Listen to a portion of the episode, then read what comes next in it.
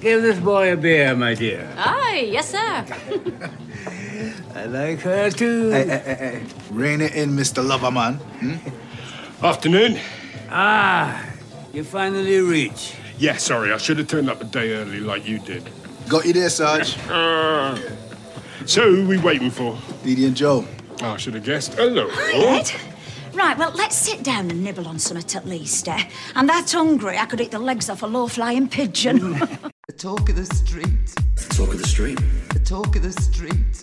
Talk of the street. The talk of the street. Talk of the street. The talk of the street. Talk of the street.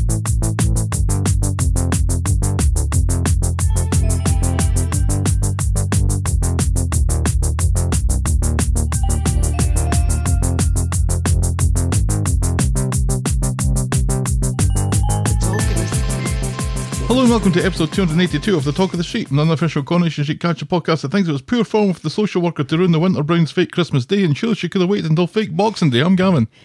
And I, for one, am appalled at the high price of hair dryers in Weatherfield. Oh, how much is it? 300 quid! Do you get a free TV with that hairdryer? I don't know, you have to ask Tony. Tony?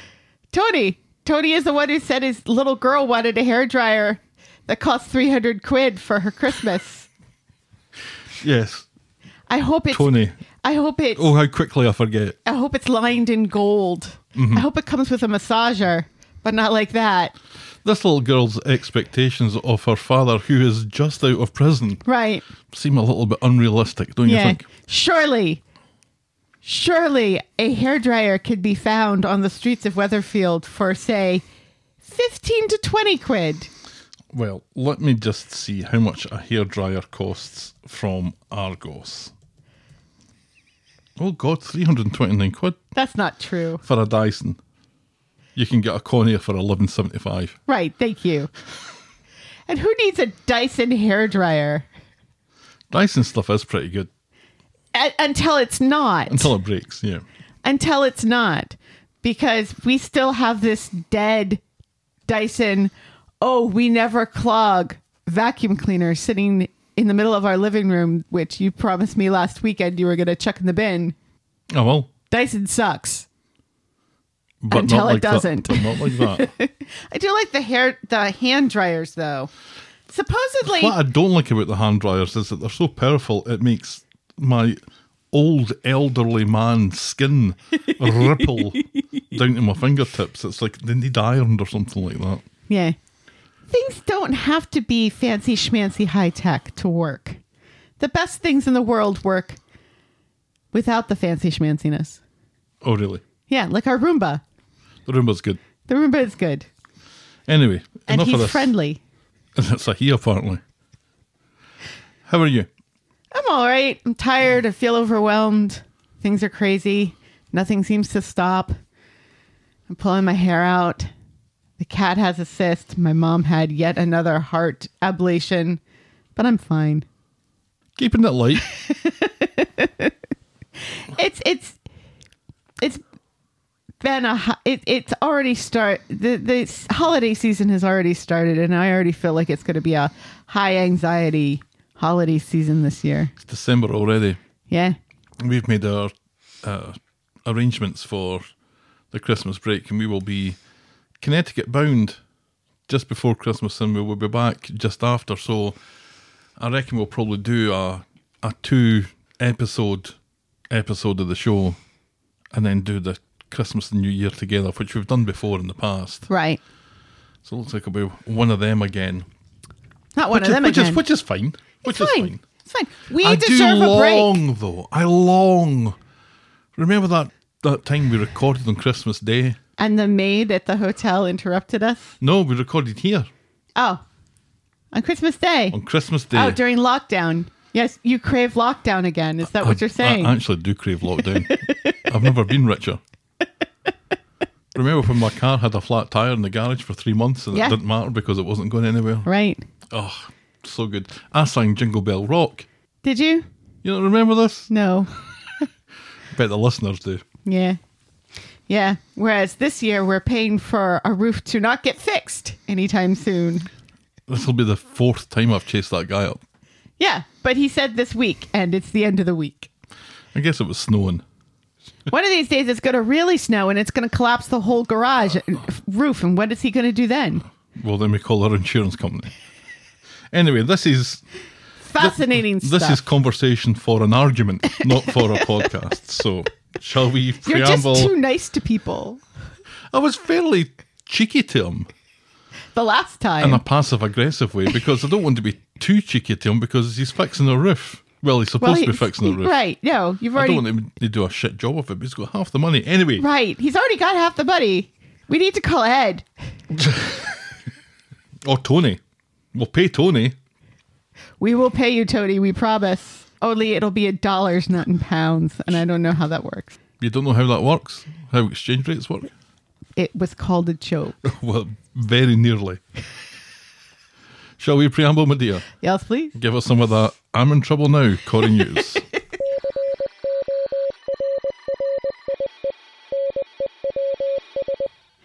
While Gav very nearly made an Ofcom complaint about the zombie knife last week, 136 other people oh, they did? did Good. make an Ofcom complaint about it. And so Gav doesn't have to. It was too much. I thought Yeah. it was too much. That's not why I watch Coronation Street. Yeah. Well, Sometimes I wonder exactly why I do watch Coronation Street. this whole bullying story is not why we watch Coronation But it's Street. not for that, and it's not for zombie knives. He's no Roy, but Maureen Littman appears to have found some arm candy to tide her over. Stepping out publicly for the first time with new beau, David Turner, at the Oldie of the Year Awards. Hmm. Oldie of the Year Awards. Apparently, he's a uh, sports business analyst, and I don't know what that means, but they seem quite happy.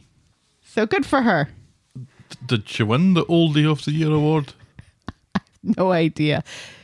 I remember Rear of the Year. Oldie of the Year award. Who thought that was a good idea? I remember Rear of the Year award, where people, mostly women, won a prize for having the, the best bottom. You would win that prize. And I think Jane Danson got either nominated or won it one year when she was exceedingly young. Yeah. Yeah, that's, Kinda yikes. that's gross, man. That's gross. But like I Mm. so said, we've you would win. replaced Rear of the Year with Oldie of the Year. See, they Switch. stopped Rear of the Year because you would win every year. It's a good bit of Scottish beef that's back It there. I've is. said that before and regretted it. Just want to get a mouthful.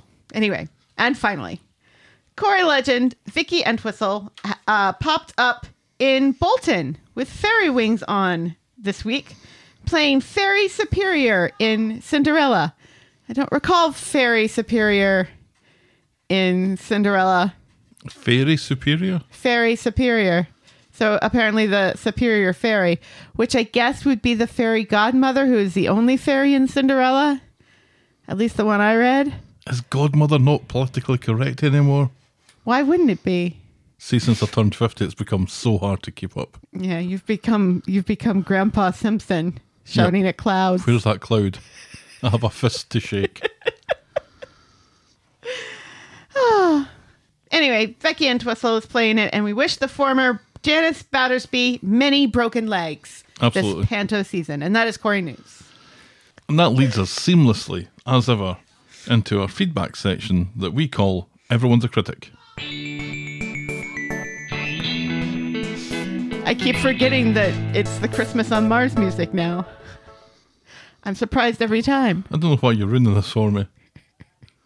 Because Because it sounds like Christmas on Mars. I like it. It's just that I keep where forgetting does the that it Christmas exists. bit come from? 'Cause it's like dee dee dee dee dee dee dee. You know, it sounds like Christmas music. It sounds like hot chocolates. Everyone's a winner, baby. That's what it sounds like because that's what I copied. Don't, Did I, not den- I deny everything. Christmas on Mars. Cheeky wrote in to say, We need to talk about Sean. As much as I appreciate that he has blindness for the fact that he wasn't in contact with his own son, he also knows that Mason is absolutely categorically awful and chooses to just ignore the fact rather than figuring out that they're both being bullied at the same time. The writers of Coronation Street are off their heads. Agree completely. Yes, Yes, they had a character this week say that a hairdryer cost $300. so something is wrong in that writer's room. But at least someone noticed this week. I mean, the signs have been obvious for a while, but at least someone noticed that Yes. that poor lad is getting bullied. So yes. now that's not Sean, No. and it's not really Gary, although Gary has his suspicions. Yeah, but at Gary least has his someone suspicions has too. spotted. Yes. And uh, the way things go viral on the street, Right. there's no way that video isn't going to get seen by adults here soon. And also, well, we'll talk about that later. Sure. And then Noel wrote in to say, Well, it's been a hell of a week on the street. Cash goes missing. Expensive watches are given. Lauren and Sabrina are now besties. Children poisoned and child services lurk in the hallways. George is the best. Mason is still the worst. It goes on and on. Noel the secret American, secret Santa, secret agent man, secret service, secret squirrel. Later skaters. Do you know what? I think he has us in the palm of his hand. Wait, wait, wait, wait. His name is Noel. Are we are we corresponding with Father Christmas? That would be Noel. No, Noel would be Mrs. Claus. Well, what's Billy Joel then? That's a J, not an N. It's different. Feedback is always welcome. Send us your thoughts and I will probably read them out as I think I've just proved. Get us at the talk of the street at gmail.com or our DMs are open at Corey Podcast and now we'll podcast for coffee.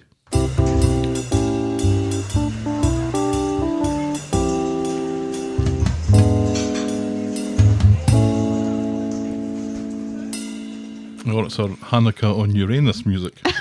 I'm gonna put something on Uranus here pretty soon. Why do you think I'm sitting on the cushion? we have a new friend of the podcast. Welcome Very nice. aboard, Canadian Helen. What? So we now we have French Helen and Canadian Helen. Our collection begins. Because it's not a collection when there's just one. No. The collection starts when you have two. Well, I guess technically we have three because I am American Helen. Yeah, but you're not subscribing to this. You're not a friend of the podcast. No, I'm just on the podcast. So thank That you very makes- much, Canadian Helen. Yes, and then we thank have you. another friend of the podcast this week. We had two new friends. Welcome aboard, Christy P. What? That's somebody else I missed now that I'm not on Twitter. Yeah. I love Christy and her librarian antics in Canada. There you go. Aw. Thank you to you both. Now, we kind of do we joke about this? I think we do joke about this, but I just want to say every time I get notification that we've got a friend of the podcast or someone has bought our coffees this week, Uh, it's just such an incredible moment of the week when somebody has been kind enough to do that. Yeah. So we very, very much value this. absolutely. Positive reinforcement wherever we can get it. I don't want to make it sound like we're being blasé about this because uh, this is this is really really incredible stuff. We're, ju- Yeah, we're just absolutely. two assholes talking about Coronation Street. Speak for yourself. Okay, one asshole and whatever you are talking about Coronation Street. So for people to give up their hard-earned on a monthly basis or a one-off basis is it's quite incredible. Yeah, So it's lovely. Thank you so much. You're keeping us in in in cherry coke zeros and cranberry juice. Oh. Absolutely. The Toggle Street is and will always be free on your podcast provider and on the YouTubes. But if you think our show is worth anything more than the time it takes to listen to it, and if you want to show your appreciation, you can buy us next week's coffee by going to ko-fi.com, that's ko-fi.com slash the talk of the street. You can also sign up to be a friend of the podcast like Canadian Helen and Christy did through the same link, where for as little as two bucks a month you can get a mention in the closing credits of each and every episode. And remember, Remember, Helen, you can always support the podcast for free and get us in front of new listeners by liking, subscribing, rating, and reviewing wherever you get your podcasts. Yes. And now, this.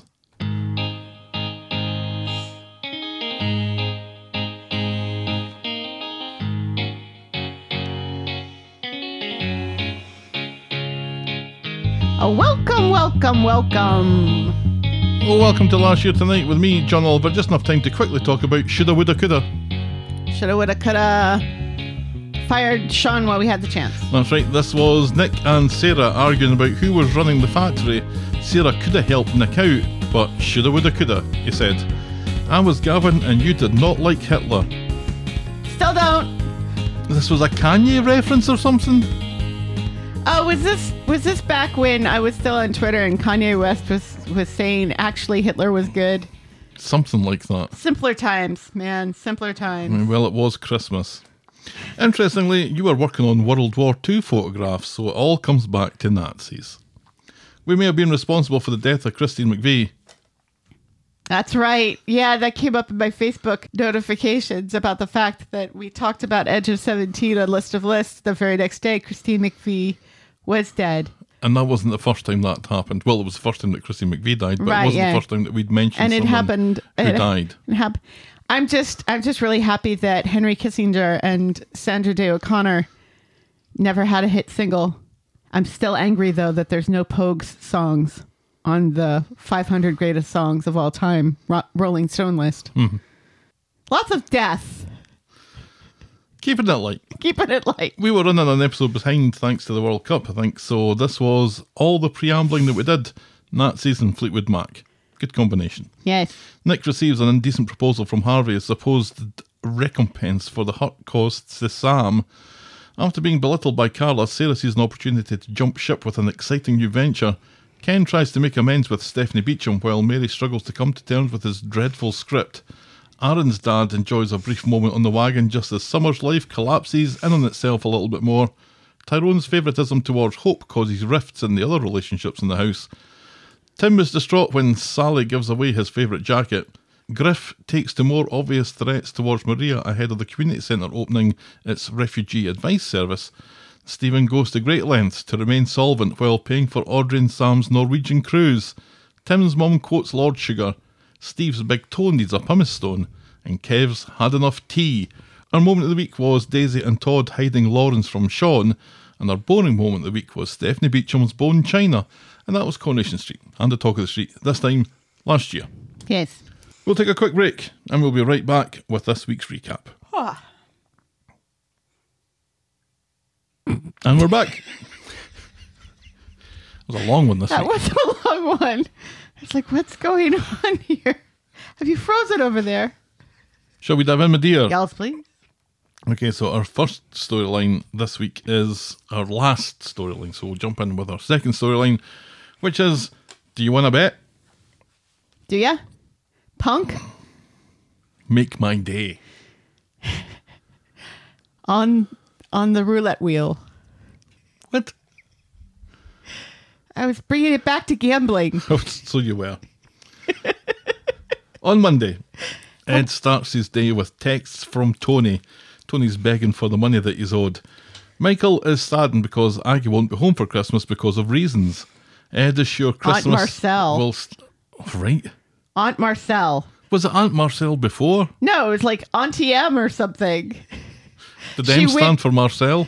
She she went to Kansas. See this this bit this bit of dialogue should have been in last week's episodes where, because Ed has already said last week that he's making Christmas dinner. He did. and that Aggie wasn't going to be back for Christmas. He said that also. Yes. So it's very confusing. And I'm so frustrated because, like, there were all these articles this week about finally revealed where Aggie has been, and it's not good news. I was like, oh, finally, we're going to find out why, like, in real life, she hasn't been on the show for a long time. And no, it's just. Where is oh. Lorna Laidlaw Yeah. exactly? Where is Lorna Laidlaw?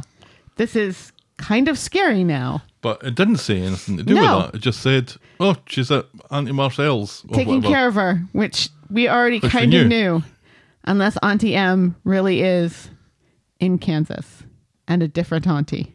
I think we kind of mentioned last week our, our concerns. Our concerns continue, and Yes, they do. I'd appreciate knowing just so I can stop worrying about it. Not for- Exactly. not for any other reason or being nosy or whatever, just so I can stop worrying about it. Ed is sure Christmas will still be a success, especially if he is cooking dinner and using Tony's money to pay for everything. There's a knock at the door, and it's Sarge, Ed's dad. He's a day early, and Ed's not happy about that. New. Sarge makes quite the entrance. Yes, he does. You can see where Ronnie gets his style from I guess. and his arms. No. I have no idea. Why is that man so much shorter than his sons Well, that's how it and works, isn't it? grandsons? Look, I no, was taller than my mum and my dad. I guess. I'm I'm shorter than both my parents, so I don't know. Yeah, maybe it skips a generation. Ronnie comes round later when he finds out that Sarge is in town. Sarge seems to be the kind of fellow who finds fault in everything, especially everything in Ed's house, and particularly anything personal involving Ed. He's happy to see Ronnie though, and keen to get wired into the booze early doors, so Ed pops the kettle on. Sarge is disappointed that so many of the family are missing this family reunion because Dee Dee's out gallivanting, James is in that London, Right. and Aggie is, well, wherever Aggie is. Wherever Auntie Marcel lives. Ronnie decides. I guess Paris? You'd think so with the name, wouldn't you? Yeah. Ronnie decides to book a table at the bistro for later to celebrate. And this is just the start of Ronnie deciding to do things that are expensive and roping Ed in Right, yeah. along. And in fairness, he doesn't know that Ed is skint, so Right. it's fine. Ed goes into town and gets himself a payday loan, which he then immediately throws on the horse. Meanwhile, Ronnie and Sarge turn up at the bistro where Sarge meets Leanne and Debbie and gives them some prime Sarge chat. Michael dances into the bistro later to get fucking wired into the booze, and finally Ed turns up late and Sarge doesn't fail to notice.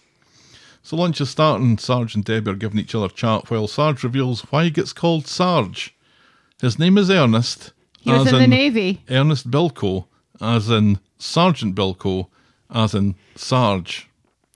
I think Joel's already there, and Joel says, Well, how'd you get Sarge if you're in the Navy? And Right. Michael's like, I've never thought of that before. Really, Really? Michael? Because that was the first thing I thought of as well. Well, if if somebody has been called something your whole life, you just kind of accept it, don't you? And he was he, one would assume he was being called Sarge well before Michael was born because Sergeant Bilko is not exactly a modern reference. I think I last saw Sergeant Bilko when I was in my teens, maybe. It's like in the 80s or 90s or something. Right, it was like an old rerun, Mm. Oh, wasn't sure, it? yeah. Yeah. They used to put it on BBC Two when there was nothing else to show before the channel closed down, so they'd like put it on for half an hour and then there'd just be nothing. Yep. yeah. Remember Boop? Remember when TV would just shut down for the night? Get the national anthem and then Nothing. they're basically telling you to fuck off to bed. Right. What I was really going to ask you was I like the the hoops that you have to jump through to get from Ernest to Sarge, Right. which reminds me of a guy that I used to know called Jakes. And his name was Gordon. Right. And I was like, how'd you get from Jake's. Gordon to Jake's? Right. Apparently, when he was at school, he used to carry these binders about with him. And as he was getting probably bullied, somebody stole the binders and put them in the garbage. Uh huh. So he had to dig through the garbage to get his binders back. Right. So they called him Rakabin, which turned to Jacobin, which turned to Jakes. so every time he was getting called Jakes, he was getting reminded of a, Of, how, of of, a bullying being incident. bullied. That's terrible. He told it with a smile, It sounds very British, though. right. Anyway, so Ed is preoccupied with his phone while Dee Dee and Joel are there, and Debbie announces that sea bass is too fishy for her. Dee Dee wants to talk about the success of Ronnie's and Ed's development, but Sarge is dismissive, hoping that Ronnie is in charge of the books, and with that, he excuses himself from the table while he goes off for a shite. Dee Dee quietly explains to Joel and to us that Sarge thinks that Ed lost the old house not through gambling, but through bad financial decisions. So later, Ed has nipped outside to catch the horse racing results, which looks like bad news Uh-oh. when Ronnie catches him because it's time to settle the bill, and Ronnie has decided that he and Ed are picking it up. And a 15% tip that Ronnie unilaterally decides to pay. This passes for generosity, apparently. Cheapskate. 15%. What is that? Well, when you don't live in a tip culture country, You don't know. That's what you can get away with. Ronnie tells Ed to send him his half whenever he gets a minute, just as Tony, surely the most patient labourer ever to exist, gives Ed a call, which he dingies. Tony finally catches up with Ed, though, at the builder's yard, explains that he has bills to pay too. Tony finds Ed's betting slip on the ground and is shocked to see that Ed has gambled with the money Tony is owed. And he needs to buy an expensive hairdryer. Tony threatens to speak to Ronnie, so Ed has to admit that he has a gambling problem and he begs Tony to keep Stum, just as Ronnie appears wondering why Tony is there. Ed covers by saying that Tony was looking for more work, and Tony, bless his fucking heart here, does nothing to disabuse Ronnie of that. Ronnie falls for it, insisting that he and Ed go to play dominoes with Sarge. When Ronnie leaves, Tony proves that he has a bit of bite, as he warns Ed not to make him do anything he doesn't want him to do. There's got to be better ways to express it than that. Yeah, he does. He does also during that conversation really clench his fist really tight over Mm-hmm. that betting slip. Right. So yeah, Tony's not happy, And nor should he nor be. should he be. Ed is Ed is our roof guy. We've been overly patient with our roof guy. Tony has been overly patient with Ed. Yep. I don't I don't know why Tony is being as patient as he is. You Because said nobody because else no will one's give going him to a give him a job. job, but they're taking the piss now. Yeah, they are. Or Ed is. Yes, he is. But I wonder why it was Ed's responsibility. Was Tony just working for Ed? That was it, not working for Yeah, because it was work on uh, oh on Paul's Paul's house. thing. How's he on five hundred quid for that? All he did was put in a put in a bar or something in the in the bathroom. Wasn't it? Oh no, it was a hoist. He put in a hoist. Yes. Which is a bit more complicated. A sex hoist? Well, obviously not a sex hoist. Every hoist is a sex hoist when you sex hoists. Back home, the Baileys and Debbie and Joel are playing dominoes. Sarge is still going on about Ed's failures and how his old house was massive. Joel leaves because he doesn't know how to play dominoes, and Sarge is still going on about it. Dee Dee loses her rag and explains that they lost the house because of Ed's gambling addiction, not his lack of business acumen. But Ed beat his addiction, and everyone is dead proud of him. So shut your fucking pie hole. And she storms off. Well done, Dee Dee. I know. Tempers have calmed later, and Dee Dee maintains that Ed is a success. Debbie wants more dominoes as Sarge explains how one of his cousins died in a casino. Keeping it light. Keeping it light. Ronnie joins in singing Ed's praises. Sarge still sees it as a weakness, so Dee Dee has to get angry again. Ed can't take it and runs away. So in the community garden, Dee Dee finds Ed and apologises for telling his secrets. Ed thinks it's better out in the open anyway, which is just as well because Dee Dee doesn't regret it. She suggests that they go home, and Ed agrees. So when they get back, Sarge is asleep. Michael pays Ed for his part of the meal, and this wakes Sarge, who is down in the dumps because he used to brag about his family, and he seems to be shocked that James is gay. Ed has had enough again and decides to go to work. Yeah. Yeah. They let that slide a little too quickly, Mm-hmm. I felt. You know, when he's like, oh, and then there's that whole thing. Mm-hmm. Dot, dot, dot. Which, remember, would have been something that Ed kind of agreed with. Right. the Initially, time. initially, Ed had a hard time with having a gay son, Mm-hmm. but then he got better. Ed goes to see Tony and gives him Michael's 40 quid and promises him 600 quid, but he's going to need a couple of weeks. Tony doesn't want 600 quid in two weeks, he wants 500 quid now. He doesn't trust Ed anymore. Ed is apoplectic. No, Ed is apologetic, and Tony is such a nice guy, he probably falls for it. So Ed finally It would have been funny if does Ed the was right thing. apoplectic. I know. well, I'll be cutting that out, obviously. Oh, boo. So Ed does the right thing for once and goes to a Gamblers Anonymous meeting that seems to be attended by Pat Phelan under the guise of someone called John. The Interesting. back of his head Yeah. looked very much like Phelan and his accent was very much like Phelan. Ed is lovely as he introduces himself and talks about his demons and how he fears losing his family this time. He's never been so frightened. So if Tony's begging to get the money that he's owed right. wasn't enough. Dee Dee backing him up, Right. saying everyone's so very proud, Proud of, of Ed, him, man. seems to have done the trick and Yeah. sent Ed to Gamblers Anonymous, where the the lady that was running it seemed to recognise him. Yes. Yeah. Like you've been here before, Mm-hmm. and that's good. Right, It's good. You know what the story is really missing, though? Aggie. Yeah.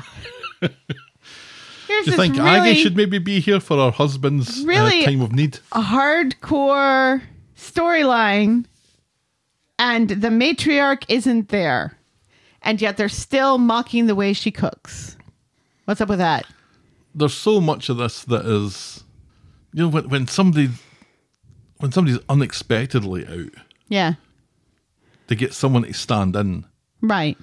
like i think maybe it's some of the time that uh, yasmin was away and they had alia with stew Yeah, i kind of feel like maybe Dee Dee had some of aggie's lines here right. i think aggie was maybe the one who was going to be giving sarge what for and, Yeah. and backing her husband up so it, I don't know. Maybe maybe she's going to be playing that that kind of role. But with all the things that have been going on Yeah, in the Bailey household, it just makes it so much more apparent that Aggie's not there because because she should be. absolutely. she should be, and she should be tired from working her job and then coming home and having to deal with all this shit Right. and she should be giving Ed advice, and she should be giving Ronnie advice, and and and she should be putting up with Sarge maybe when she doesn't want to put up with Sarge, and- Right. And, everything that's happening is just highlighting what an Aggie-shaped hole this story has in Right. it.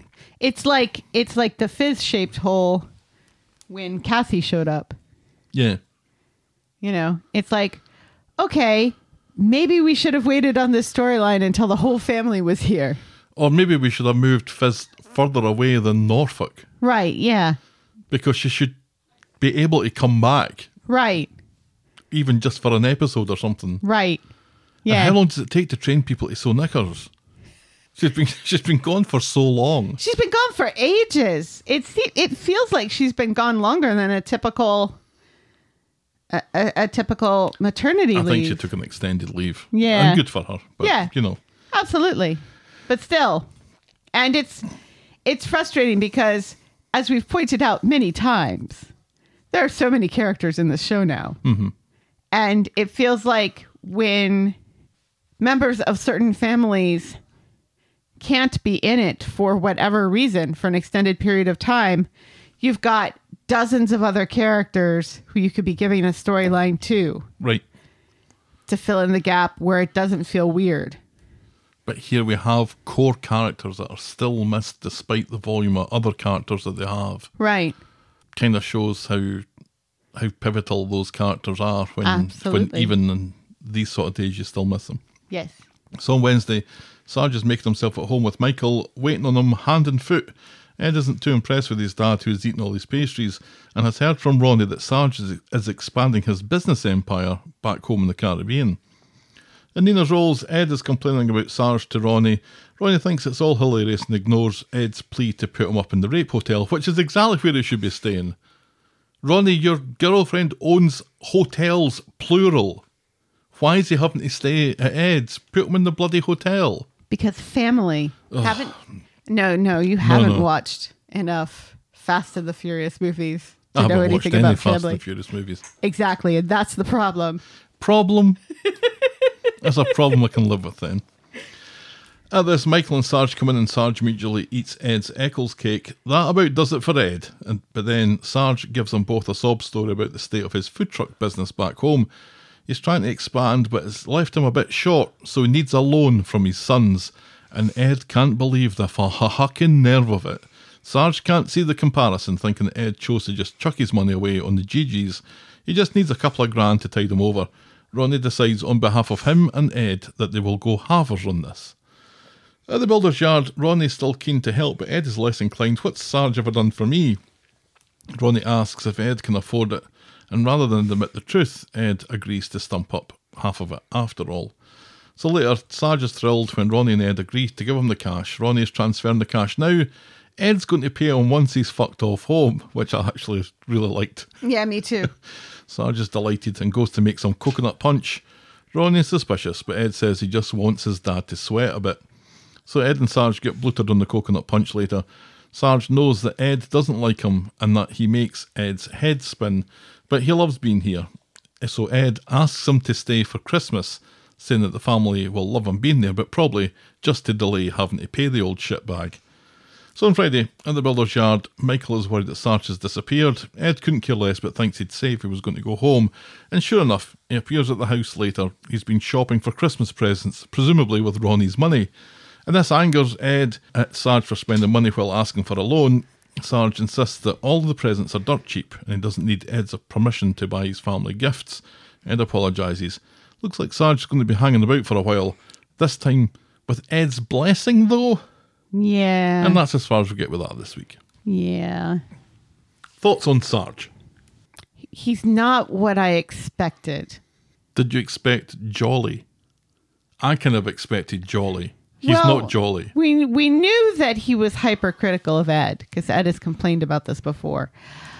I expected him to be larger and louder and Larger more in stature or. boisterous. Oh, okay. Just A lo- large, a bigger presence? yeah, like physically larger, but also presence larger. Like he comes in and he just takes over and controls the house and controls the focus and is everybody's best friend sort of thing. Mm. You know, kind of like Ronnie. I expected him to be more like Ronnie. It was kind of smooth with with Debbie and Not kind of really. Mm, eh. smooth with Leanne. Oh, they were kind of giggling and, and Right, Ronnie gave yeah. him Ronnie gave him a row for Right. for trying to always silver tongue. Because he's an old man. Well, let's think about and how we old he- give old men a pass. how old is he? Because we've got a revelation that Ed's fifty nine. So if Ed's fifty nine, then this guy's in his late seventies at the earliest. Right. I don't know. So what's he doing running a food truck business? Right. Yeah. Well, I guess I you've guess- got to survive, I suppose, but it- expanding his food truck business It feels whilst like in his late seventies. yeah. No, I just I he's not yeah, he's not what I expected. I expected I expected him to be I expected him to be a sarge for one, you know. When somebody is called sarge, you have a picture of them in your head. Yeah. and and it's not this skinny short man who's very quiet and takes people's Eccles cakes. He's quite quiet and he's I know that he's aggressive aggressive. He's also passive aggressive He's mostly passive aggressive. and all of his uh well so- sometimes he just comes out and says it which doesn't really passive aggressive but he is passive aggressive and everything that he says is kind of loaded a little bit and i kind of i kind of uh, assume that he's kind of sly then and a sly old man i don't know i kept i, I had ideas that he would be a version of Ronnie or a version of Ed, and I don't really see him being much of a version of Either of one either of of them. them, which I guess is fine because it's a character in a soap opera. If you Right. have two characters that are exactly the same, well, you can get rid of one of them. And I kind of wanted them to be fun, like Dee Dee was fun, Well, Dee Dee is fun. and he's not fun. He's kind of annoying. He annoys me. I think I think Yeah. I've decided that he annoys I me a little mean, bit. there there are aspects that like I totally get about you know the fact that he favors one son over the other and is constantly just on Ed's tits about about everything. Hmm. That that to me is not surprising. But just like some of the other things, like he just walks up and takes the Eccles cake. Yeah, You Who- know. who does that? Nobody does that. You'd say, "Oh, do you mind?" and then take a m- big massive bite out of it or something. Right, or lick it. Right. And Shona doesn't know this man from Adam. This man just walks up and takes the Eccles cake that she was about ready to serve her customer. I expected her to give him a row. Uh, the old new Shona would have. Yes. The new new Shona, not so much. Hmm. They've kind of toned her down a little bit recently. You notice that? They have. They have significantly toned her down. Which I, I, I, was appreciate. calling for, Yeah. but now But- that it's happened, I'm like, well, it's a Maybe little I bit out shouldn't of have asked for character this, now. yeah. Yeah. Anyway, Do we think That's Sarge. How's uh? I know it's the early days, but Ed's visit to the to the old Gamblers Anonymous, I would hope would be the start of repeated behaviour, and maybe we can draw a line under that part of it, but that kind of feels like it's been dealt with a little bit too quickly. Yeah. And, and the only real victim of this is pure fucking Tony. Yeah. The family has to find out, and they have to find out in the worst way imaginable for Ed. Which holiday is coming up, do you think? Hmm. Christmas? Maybe something at Christmas. Maybe. That would be bold of the show, given how how poorly they've used the Baileys in the past to give them Yeah. some kind of role over Christmas would be going from uh, famine to feast. Yeah. Do you think Sarge likes Joel? I feel like Sarge doesn't like Joel. I don't like Joel. He calls him Billy Joel. Yes. Which I, which you referenced earlier when we were talking about Noel. because it's like it's like a David Bowie, David Bowie thing. Right. Do you call him Billy Joel or do you call him Billy Joel? You call and him- British people do tend to call him Billy Joel. Yeah, I've noticed British people don't really care what Americans what Americans prefer to be called. They're going to call you whatever the fuck they want anyway. Well, and Kind also, of annoying. David Bowie's not American. No, but Billy Joel is. Well, Billy Joel is certainly yeah. He's fr- he's from he's a downtown guy, right? No, he's No, you know you're right. He is a downtown man. That's what I am. You're thinking of Claudia Schiffer for a second there. She was the uptown. No, that wasn't Claudia Schiffer. That was uh, Billy Joel's wife. What's her name? Oh God, what was her name? She was another model, but it wasn't Claudia Schiffer that he was married to. Wasn't it? Oh no, no, Claudia Schiffer was married to the magician. What's his name? David Blaine. No, David Blade was in diapers back then. No, the other magician, the one who made the Statue of Liberty disappear. Paul Daniels. I'm fucking with you. It was David Copperfield. That's right. Claudia And Schiffer Claudia was married Schiffer was to in David Copperfield. The cover version of Uptown Girl, I think by Westlife. I could be wrong. Hold on. Hold Um, on. And I honestly don't care. I need to know what Billy Joel's ex-wife's name is. I used to know it. Linda Evangelista, No, it's not Linda Evangelista. Cindy Crawford, No, Christy Brinkley. that's right. I knew it was one of the Christies. I was thinking C- Christina Aguilera for one re- some reason, even though she's not a supermodel. And Billy Joel. Can you imagine the two of them together? It's like Neil Diamond being married to Britney Spears. Actually, that might work. Isn't Neil Diamond gay? No, that's Barry Manilow who's gay. And that's Liberace that you're thinking of. Anyway, Paul Daniels. Our next storyline. Oh, fucking hell. No refunds, by the way, to anyone who gives us money. No refunds. Our next storyline is Can someone deck this prick, please? On Monday, the chat around the breakfast table in the Rose Gold flat is testicles. Yes. And Maria is shocked that somebody would say testicle at the table. Yeah, she's an expert. She's obviously never had lunch in Montana. Obviously not. Liam wants to dog school, in Oh, but, Montana, we eat testicles. but Gary and Maria are firmly against it and tell him to get his arse and his testicles into gear. Meanwhile, Liam is getting more texts about being a clipe. At school, Liam and Dylan are chatting about the latter selling vapes when Mrs. Crawshaw catches them and for some reason gives Dylan a detention, and this is seen by that prick Mason. So later at school, Dylan runs into Liam and is not happy that Liam got him a detention. Suck my balls, says Liam, and wanders off. Good for him. Dylan tried to push him back. Yeah. And tried, tried to bully Tried him. to be a and tough guy. Liam's like, fuck off. Yeah. You dick. Seriously, dude.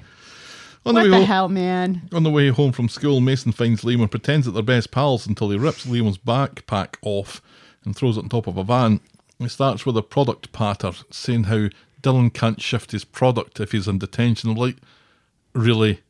We're calling vapes product now? Right. And Does, does he think that, that he's breaking bad here? Does he think he's Walter White? and vapes he stole from the back of a van. If anything, if anything, he's Badger. But even Badger wasn't a bully. Sell them yourself, says Liam, quite rightly. Yeah, he's like, why are you? And I, I was so proud of him for saying that because we've been saying that for ages. Right. Mason doesn't take this well and takes a piss out of Liam's dad being dead. He barks at Liam to get his bag back uh, from the top of the van and records him doing it. What a prick. Liam's dad, Liam Sr., was killed in a hit and run by Tony Gordon, Carla's rapist, back in 2008. Right. Yeah. So the like, ha ha, your dad's dead is like a new low in all of this.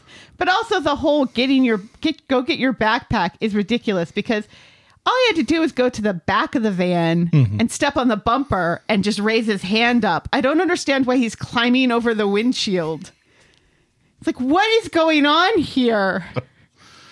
Kids never climbed on a van before. Obviously Which is not. Probably a good thing, though, right? No. Liam gets home in a bit of a state. His trousers are raggedy and his bag is torn. Liam insists he's fine and goes to his room. So Marie and Gary are left to talk about what to do with Liam, and Gary offers to have a word, which he tries to do, but Liam has his earbuds in and doesn't want disturbed. For some reason, he's watching the video that Mason took of him being humiliated. He asks Gary if he ever met his dad. Gary didn't, but reckons his dad would be dead proud of him. Gary is clearly suspicious of this line of questioning, but says nothing. Right, yeah. So there's a video out on the internet. And if we've learned nothing else from Coronation Street, every video that's posted online goes viral. Yes. It's TikTok, motherfucker, to that Mason. Because once Gary sees this, he's going to be flatter than Rana. Oh, dearie me, it's just the burns are coming left and right here. TikTok, motherfucker, and flatter than Rana. Flatter This than is why Rana. I pay you to do this. You don't pay me. Oh, that kind of falls apart then. You pay me in love. I guess. Yeah. On Wednesday, Gary gives Liam bus money to go to school, announcing that his favourite sweeties are Dolly mixtures. I used to love Dolly mixtures. I have no idea what that is. He leaves Liam to get on the bus, but when Liam does, he sees all the bullies sitting up the back, which is where bullies sit. So he thinks to himself, fuck this, and jumps off, where he bumps into George, who's already suspicious and becomes even more so. So later, George finds Liam in the community garden, and the two of them are get chatting about school. George explains how his own school days were ruined by a horrible bully called Frank the Wank. George explains that some problems are too big to handle on your own and it's important to speak up to your parents or the people that you love about that sort of thing, especially if his mum was as lovely as Maria. Am I right? Aye. It's very interesting. Very interesting that both Liam and George's bullies both have a tie to Sean Yes. because Sean used to shag Frank the Wank. Let's not forget. Oh, yes, he did. at the Rose Gold flat, Liam gets in from pretending to be at school. Gary already knows, though, because he's been speaking to George, he's been dogging it. Gary isn't going to ground him because he's a nice guy, but wants to know why he's been bunking school. Anything to do with this Mason character? Liam says that he's mates with Mason now, and Jake backs Liam up, so Gary lets it go, and that's as far as we get with that this week. Yeah. It's frustrating because you want the kids to speak up Right. and just have this done and over with. But also, again, let's not forget once again, Mason bullying and ripping the backpack and chucking it on the van happened in broad daylight in the middle of the street. Right outside uh, Liam's house. Right. So, uh, really, there was nobody on the street to witness this? It's a- nobody saw this. It's a ghost town when it needs to be. You should know this by now.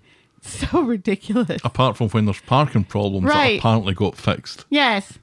And then it well, it's like sometimes there are extras and you don't notice them because they're extras. They're just people walking on the street. And then we'll get the woman in a later storyline on her cell phone sitting in a waiting room very obtrusively right in the front of the waiting room while we're trying to watch two other characters behind her have a very serious conversation. Oh, I didn't notice her. You didn't? Uh, the only extra that I notice is the kebab guy. Oh, and and the woman who is shocked. Don't you remember the woman who was shocked in the bistro about a conversation that happens right in front of her? Oh, yes, that was. She was watching an argument between Toya and Imran, and she kept on glaring at them. Right, and and saying to her friend, "Can you believe this shit? What is Yeah. this neighborhood is just really gone downhill." Yeah, we've not seen her again. Or Fish Guy. It's been probably two years since, since we've seen Fish Guy. Right. Th- That's why the sea bass is so bad. Yeah, it's just, I, I saw something that suggested that this storyline has got a long way to go yet, and um, seriously, No. What Please needs to stop. happen, and what looks like it has become, we've come close to it happening, is Liam takes a swing at Mason and decks him, and then that's the end of the storyline. Right. Liam's had a look on him that, even when that knife came out, Yeah. I wouldn't have been surprised if Liam had taken a swing at him, but then, but th- but then didn't. But then there isn't.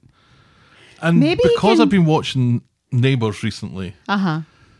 Neighbours don't do long burn storylines. Right. the s- story starts on a Monday and it's finished on Thursday. Right. It- There's and- no and- slow burn. and that that can be things like kidnapping and uh, drug addiction. It doesn't matter. It can be done and dusted in, That's Australians for in two you. or three episodes.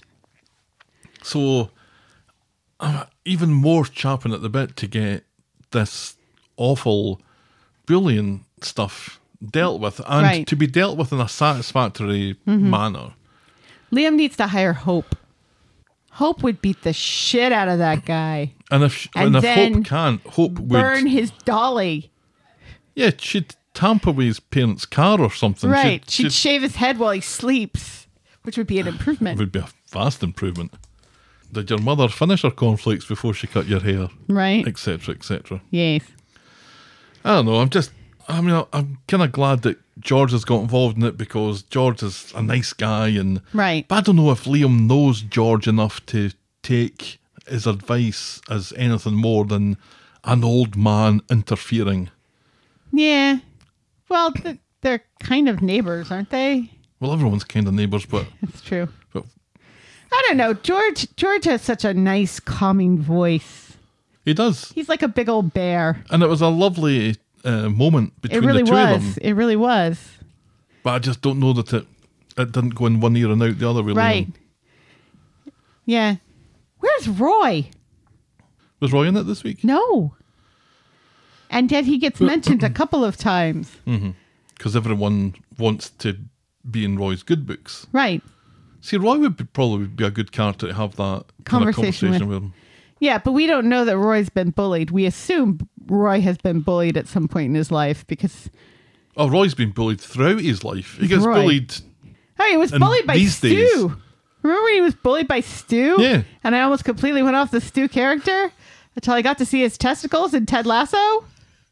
Then I'm like, all right, he's fine. You saw his actual testicles? No, it was blurred out, Okay. but still, You could imagine.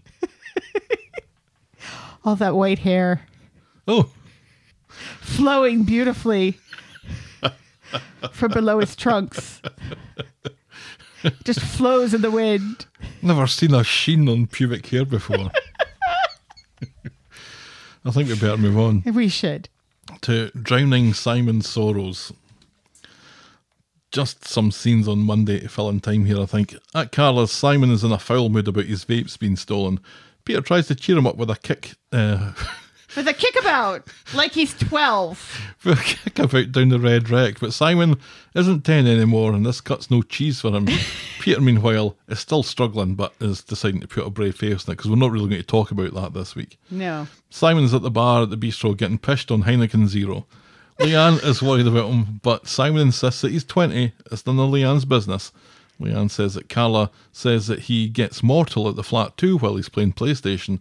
Simon Simon blows her off and asks for a tab and then nips off for a shite, allowing Leanne to phone Peter and air her concerns. And say, take care of your kid. Peter lands at the bistro to find Simon knocking back the Heineken Zeros like there's no tomorrow. Peter gives Simon a pep talk about getting knocked down and then getting back up again. So Simon takes the alcohol free lager drink. And the whiskey drink. There you go. Peter knows what he's talking about and tells Simon not to waste his life. So at home, Peter and Carl are talking about Simon. The apple doesn't fall far from the tree, she thinks. He thinks it might help to give him more work at the factory, but she says that he was only there as a favour in the first place and she needs the workforce on her side, which wouldn't be the case with a Nepo promotion. Right, yeah. Because they're already a bit They're suspicious already about complaining Simon about being there. nepotism, Yeah. which is hilarious considering how many people related to Carla have worked in that factory. Well, how everyone's worked at that factory. There's Right. a revolving door. Summer used to work there, remember? yes. What Well- does Summer do now? She went back to school, didn't she? I think so. Yeah. Not Oxford though. She worked at the at the factory for a week, during which time she was late twice. She asked to leave early and asked for an advance on her wages. Yeah. And then she fucked up some fabric as well. Right, and also probably Carlos T, Employee of the year. employee of the year indeed. So that's as far as we get with that. So yeah. You know, This is like they bring Simon back and they give him a vape storyline. and then now they're implying that he's going to be an alcoholic just like his dad. Yep. And I mean, I get it. I get it. It can be it, it can be hereditary. It can be hereditary like chemically, like physically, but also it can be hereditary as in nurture and not nature. But y- you got to have a light hand with this sort of thing when your kid's other parent is an alcoholic, don't you? Yep. And this feels a little heavy handed. And also, Carla's being really mean. See, I'm thinking that this is a storyline that's not really highlighting Simon's drinking. It's highlighting Carla's meanness. Because that's what we're doing now. We're driving that wedge between Carla and Peter, and we're using anything possible to do it. So Peter's asked Carla for a favour to try and give Simon something else to do, Her stepson, And- let's not forget. and she's she's nixed it. And when you think he's working with Kirk, mm-hmm. it's not like he's on sales. No, It's not like he's her personal assistant. No. He's working with Kirk. right, He's pretty much bottom of the, uh, the ladder. here. right, yeah. A promotion would be he And- becomes Kirk's boss, which Would be probably weird. doesn't doesn't sit very well. No, But giving him some more things to do, like right.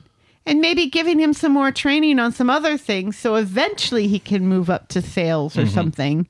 That does not sound unreasonable to me. no. Like he could shadow Michael around But what a couple Simon days a week. But what Simon really needed was something of his own, right, like the vape thing. right, But seriously, it was just like a one of those pallet things. right. How mean- much money has he really lost in this? And those can be pricey. Can they? Yeah, because they're like, oh, you never know. It could just be full of laptops and iPhones, and it never is. But you're paying like 500 bucks for one of these. It's a scam. Right. It's a scam. So he's been scammed then. Somebody should tell him that and then he won't feel as bad about it. No, I, he would feel worse. And I think actually, I think Leanne already did say that he's been scammed Oh well. last week. But anyway, at least Leanne feels bad for giving Simon such a hard time. yeah. She's the good mother, Carla's the bad mother. Our next And that's storyline stupid. our next storyline is racist Kelly no mates. On Monday, it's such a mystery.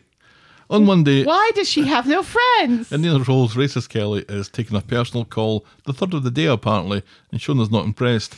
She takes the phone and reads racist Kelly the riot act, and later it's still tense between the two of them. And racist Kelly does herself no favours when she asks for an early mark so she can get her call centre job. Shona reluctantly agrees when racist Kelly explains how hard it is to juggle two jobs. I want to tell most other people in the street that right. Yeah. A couple of whom are holding down three jobs. Later, Shona bumps into racist Kelly in the precinct, all dolled up and nowhere to go, with a hefty carry out. Racist Kelly claims that her shift got cancelled and she has a friend coming over later. Shona doesn't look like she believes it and warns racist Kelly not to take the piss. So at racist Kelly's, she's dressed up like she's expecting gentleman company, but when there's a knock at the door, it's Daniel. Boo. Racist Kelly quickly throws on her dressing gown. Daniel's here for a tuition session, and she invites him in while she goes and puts on one of her many tracksuits and crop tops. So during the lesson, Daniel thinks Racist Kelly has been on the sauce as she seems tired and distracted. Maybe you're just very boring, Daniel. He sees a broken glass on the floor, was it? I couldn't really tell. She says that she's just exhausted with her work and her revision.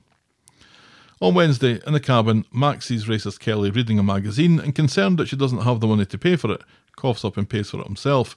This is a fabulous way to make sure that racist Kelly doesn't read anything into his actions. He mentions in the passing that his watch is knackered. Hmm. Huh. At Nina's Rolls later, racist Kelly tells Shona that she and Max are mates again and asks to take a break early. Shona's pissed off about this but agrees when racist Kelly says that she needs to repay a favour. So in the salon later, racist Kelly has a present for Max to repay him for spending three quid on the magazine. It's a fucking watch. Why does he need a watch anyway? It's 2023. He's got a phone. Why does he need a watch? It's not even like an Apple Watch. It's not even like a phone on your wrist.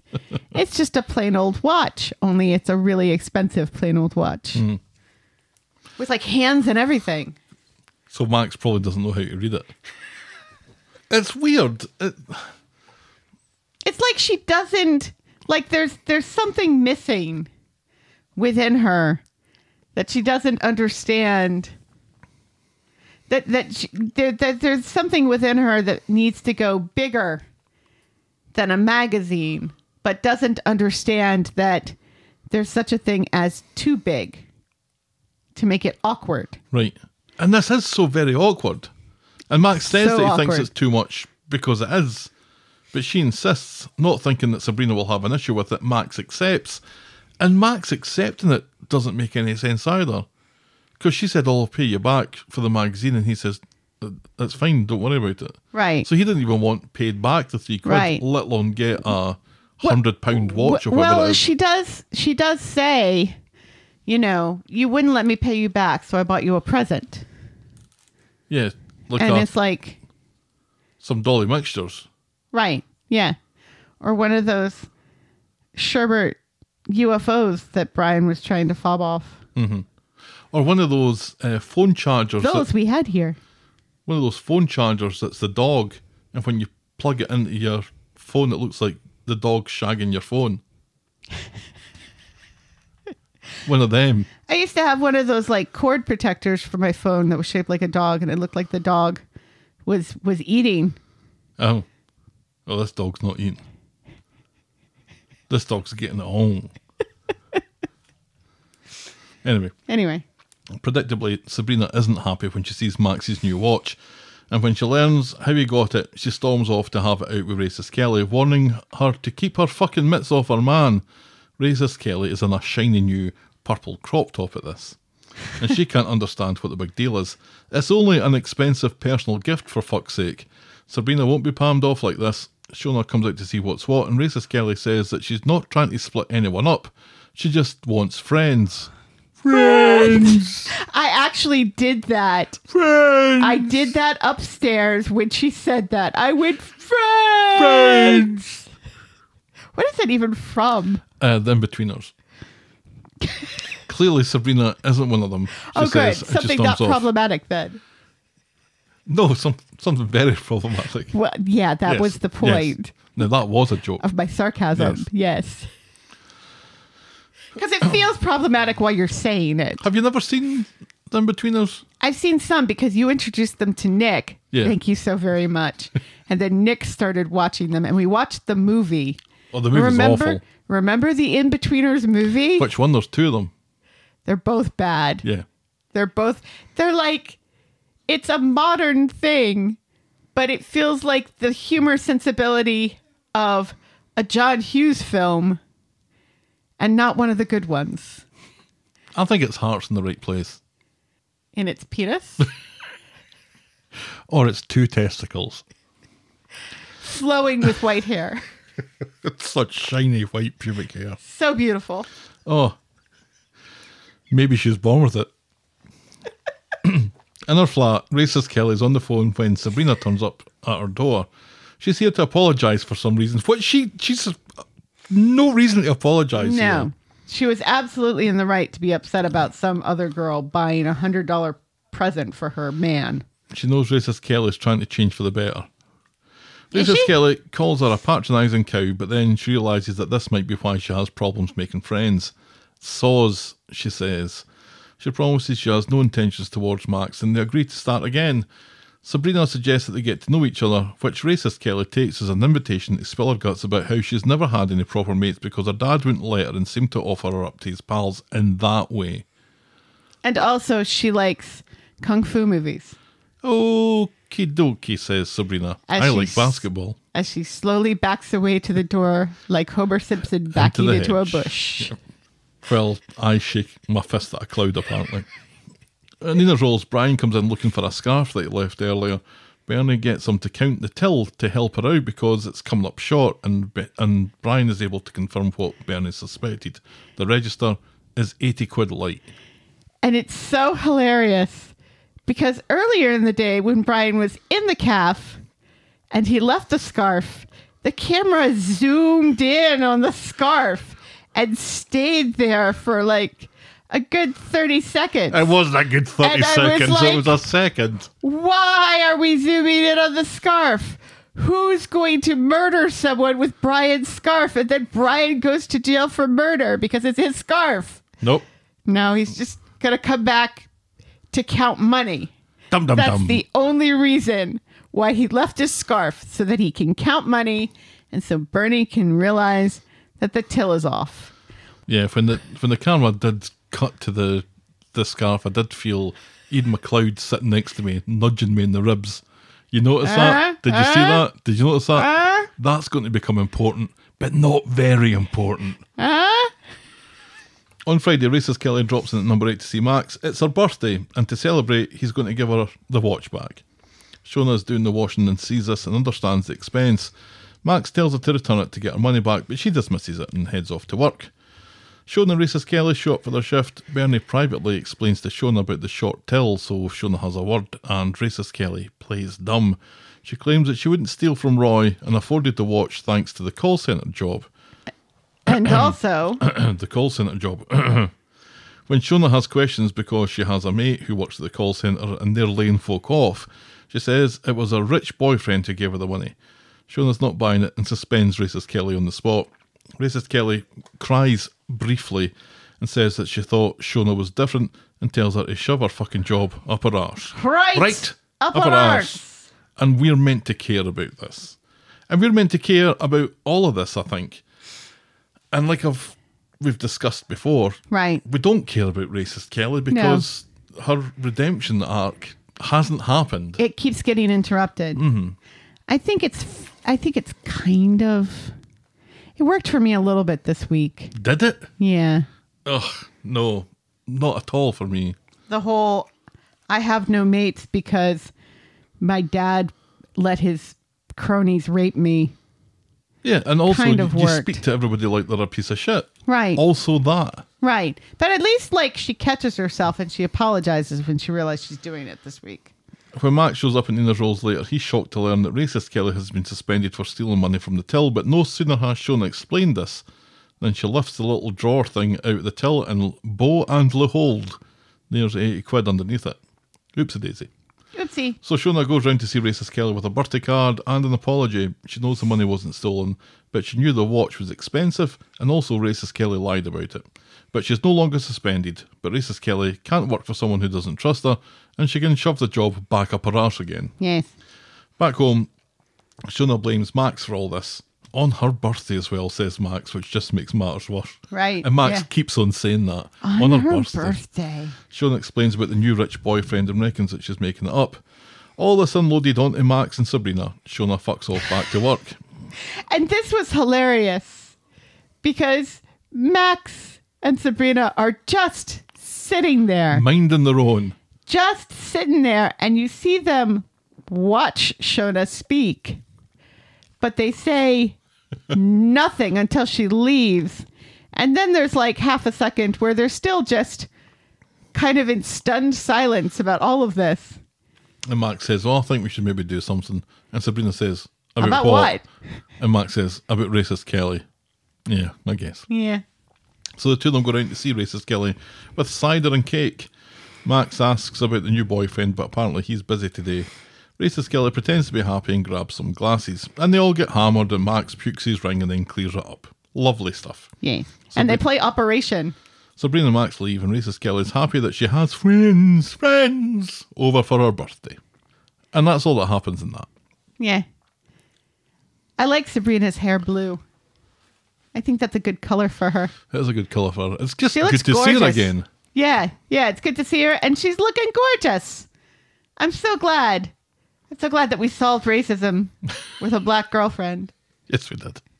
But at least she's someone that we that we like, and really does not take any shit from Max, which is good. Yes. That's And we exactly got what to Max see- needs. And we got to see Gav last week.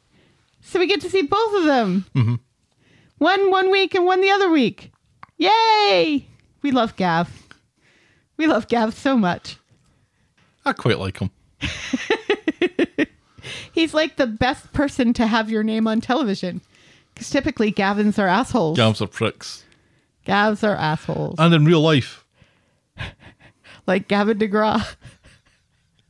I still don't know who that is. Oh. I'm still kind of struggling with this, uh, this determination by the show to make me feel sympathy towards racist Kelly, despite it not being earned. Right. They kind of came the closest when she admitted to Roy after she tried to come on to Roy. right. that that was she was an interesting character at that point where she Right. had this this weird background and a weird upbringing Right. and this weird story and i don't think they've entirely forgotten about it but it's never really got to that level again Well, it kind of does this week when she like admits it to Sabrina. well after you see her all dressed up and talking about and waiting for somebody and clearly Mm-hmm. waiting for somebody Right. and you kind of think well she's And she's in a negligee and she's got wine glasses. yeah she seems to be entertaining Right. shall we say, possibly for money. Right. And yeah, it doesn't s- feel like she's entertaining because she wants to be entertaining. No, she's never really been looking forward to it, but she's got bills to pay. Right. And Ryan's not there anymore. Right. Conveniently, because if Ryan was there, this couldn't happen. Hmm. And, and even though this is a nasty bit to the story, not through her fault, but I kind of. Is sordid the right word? Yes. So the sordid nature of it should be generating some sympathy, especially with one so young. And yet it's off putting. But I, but yeah, I just don't think because they haven't really dealt with the whole racist Kelly thing. I don't think it's resonating as much as it probably should, and I don't think it's generating as much sympathy as it probably should. Mm-hmm. And I think given our friends in Max and Sabrina feels more like they're just they're just paping over that crack now Right. and hoping that we n- never think forget about, about it it. again. Right. Like The- the, the- fact that Todd and Paul are friends. Right, this is this is now dealt with. Yeah. That's it. And that feels unfortunate because they put so much effort into the storyline at the front end, which feels a kind of typical thing to do, and then not putting the effort on the back end Yeah. to, to make it all make sense again. It does feel like we're getting some effort though, because we've we've come a s- a little step further about these mysterious phone calls she's been getting. Right. You know, so it feels like this is this is moving in a direction that is supposed to fill out her storyline a little bit better, make her more three dimensional, make her more sympathetic. So, and maybe through that, we'll somehow get some resolution out of all of this. Yeah, I, I hope so. I think she's a good actress, so I'd, I'd like to see. I'd like to have a reason to to like her and to feel s- sympathy for her. Moving on, our next storyline is Isla be getting in the way. On Wednesday at Dev's, Asha wants to go to a drag show tonight, but Nina already has plans with her college mates. Asha gently teases Nina about this. What have her college mates got that she doesn't have? Nina offers to cancel, but Ash insists that she goes and has a great time, and both of them are scunnered by each other's reaction. In Nina's roles, Nina meets up with Ash and says that she's been thinking about it, she's been spending too much time with her mate, so she suggests that she goes out with Asha tonight, after all.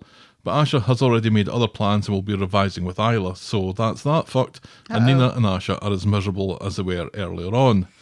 So Nina stumbles home at night, surprised to see Asha home. Nina tells tales of her night of drinking and curry, but secretly she gets a text from College Gang apologising for bailing early on her.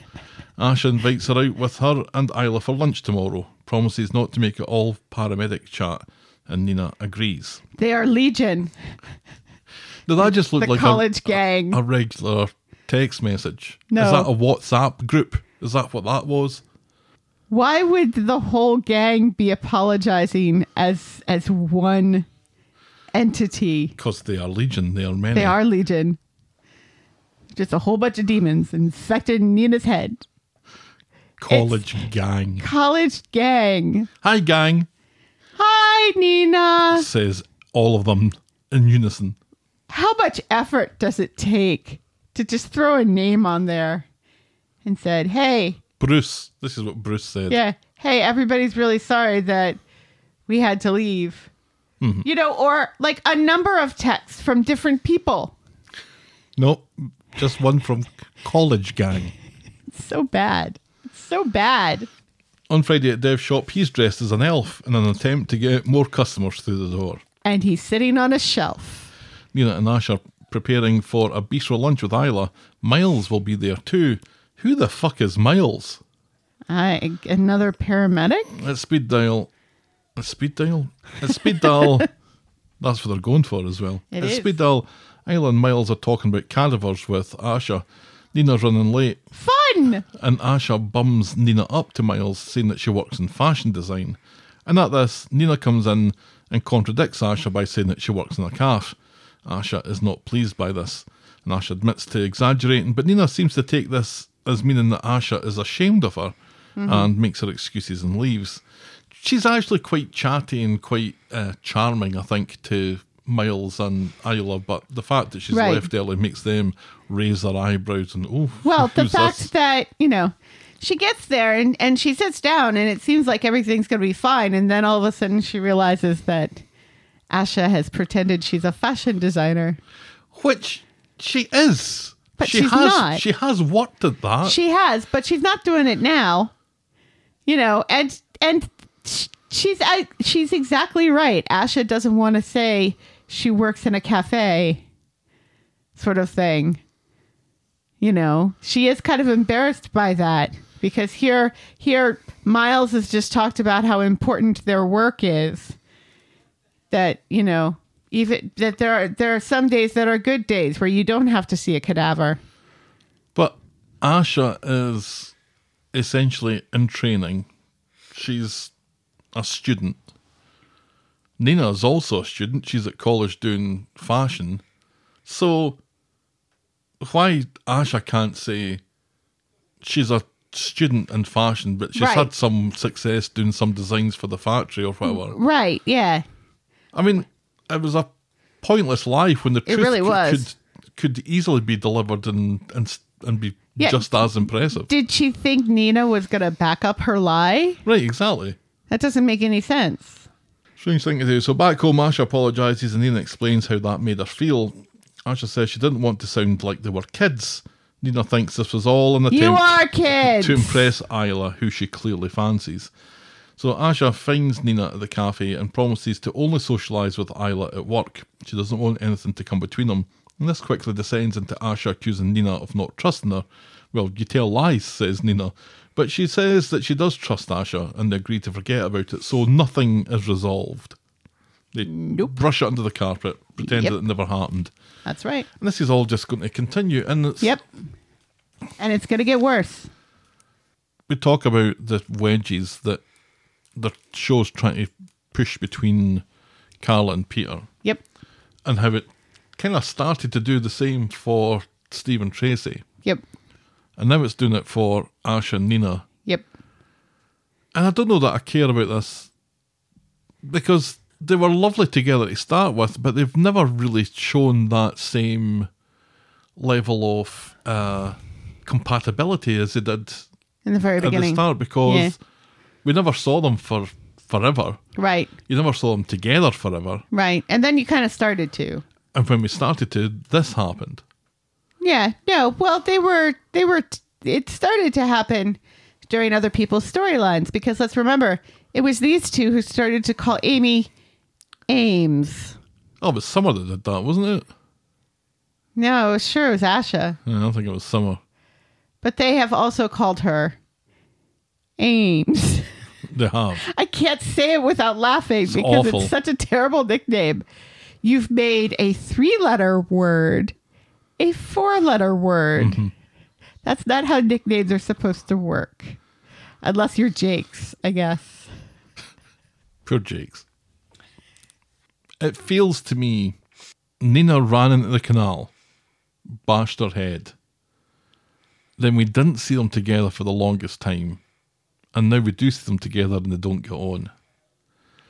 I don't know that there's that much stakes involved in this. There's stakes for Peter and Carla because they're Right. married, right? Right. And also because they're each other's lobster. Right. I don't feel that Nina and Asha are each other's lobster. No, no. You know, it's not. Steve and Tracy are kind of each other's lobster as well. Yes, yes. They Asha wear and Nina- matching onesies. Ash and Nina, We've never seen them in matching onesies. nah. No. I don't. And, you know, as much as I love the lesbians, and I do, the relationship did kind of feel a little tacked on when it started, didn't it? and did a little bit. And maybe a little too soon after Seb. Especially given that Asha's boyfriend was The one The guy who who- murdered him. right. Yeah. It did it there is an aspect of their relationship that feels very similar to the Ryan Daisy thing where there's like shared trauma Mm-hmm. by this horrible person who messed up both of their lives in different ways. Well, Asha kind of had the crush, Yeah. and Nina thought, "In for a penny." Right. But then I was let's give this a shot and see and see where it goes. More out Right. of curiosity than anything else. Yeah. Nina really deserves to have someone more interesting than Asha. Really. No I'm not- offense to Asha. No offense to Asha. I, I like Asha. I like Uh-huh. Asha as a character. I don't know that the two of them make each other better. No. and this this the way this is played out this week is the two of them have been doing their damnedest to prove that they're not jealous of each other Right. They don't care. and it's a- just a kind of childish Right. Yeah. I was kind of surprised that Nina was still doing the, oh, I'm just going to go hang out with my college mates sort of thing. And I also don't like the fact that they kind of make it seem like hanging out with your college mates is not a good thing, it's a bad thing. You know, like, oh, you go out with your college friends and get all drunk and stuff and then come stumbling home at two o'clock in the morning. She doesn't owe you anything, Asha. no because when you're not home she's stuck with your dad Yeah. Yeah. And sometimes he brings out the elf costume. It's exhausting. exactly Yeah. like before I just, if they're going to break them up just break them up Yeah. but I, I don't know that I care if they stay together or not. It kind of feels a little bit like Adam and Sarah. I wanted Adam and Sarah to stay together, and then for the longest time, I really didn't care one way or the other. right. And then at the end, I was kind of rooting for them a little bit. Yeah. But but here, it's I thought they were kind of cute together when it started. Right. It was nice to introduce a lesbian couple, just but just for the sake of it, just to tick a Right. box. It's And kind of like, well, they're both bisexual. I, how I guess I, we shouldn't be calling them lesbians because they're clearly bisexual, and there's enough bisexual erasure out there. Um, but yeah, the way that it it just the way that it started, it just I don't know. It it felt like well, we've run out of young men. What are we going to do with these two now? And it's like, forget them. Give Mary a happy, healthy relationship. Damn it. right. That's what this show is about. This show is about middle aged women and the gays, not teenage lesbians. and not bullies. No, whether or not they're lesbians or not. Exactly. And that Miles guy was an asshole. He kind of was. All right, moving on. Our next storyline is He was very hungry. Crystal decanter and glasses.